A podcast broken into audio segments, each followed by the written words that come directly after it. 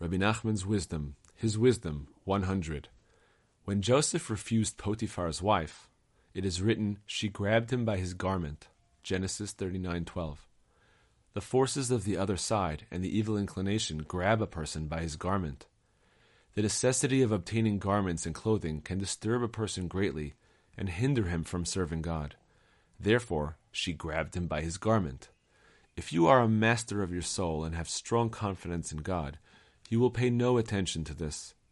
You may have no clothing to wear, but it will not disturb you, since you do not allow yourself to be distracted by such things. It is written, He left his garment with her and fled. Genesis 39:12. You must leave your concern about garments and clothing behind and escape the forces of evil. Pay no attention to what you lack. Do what God requires of you and serve Him to the best of your ability.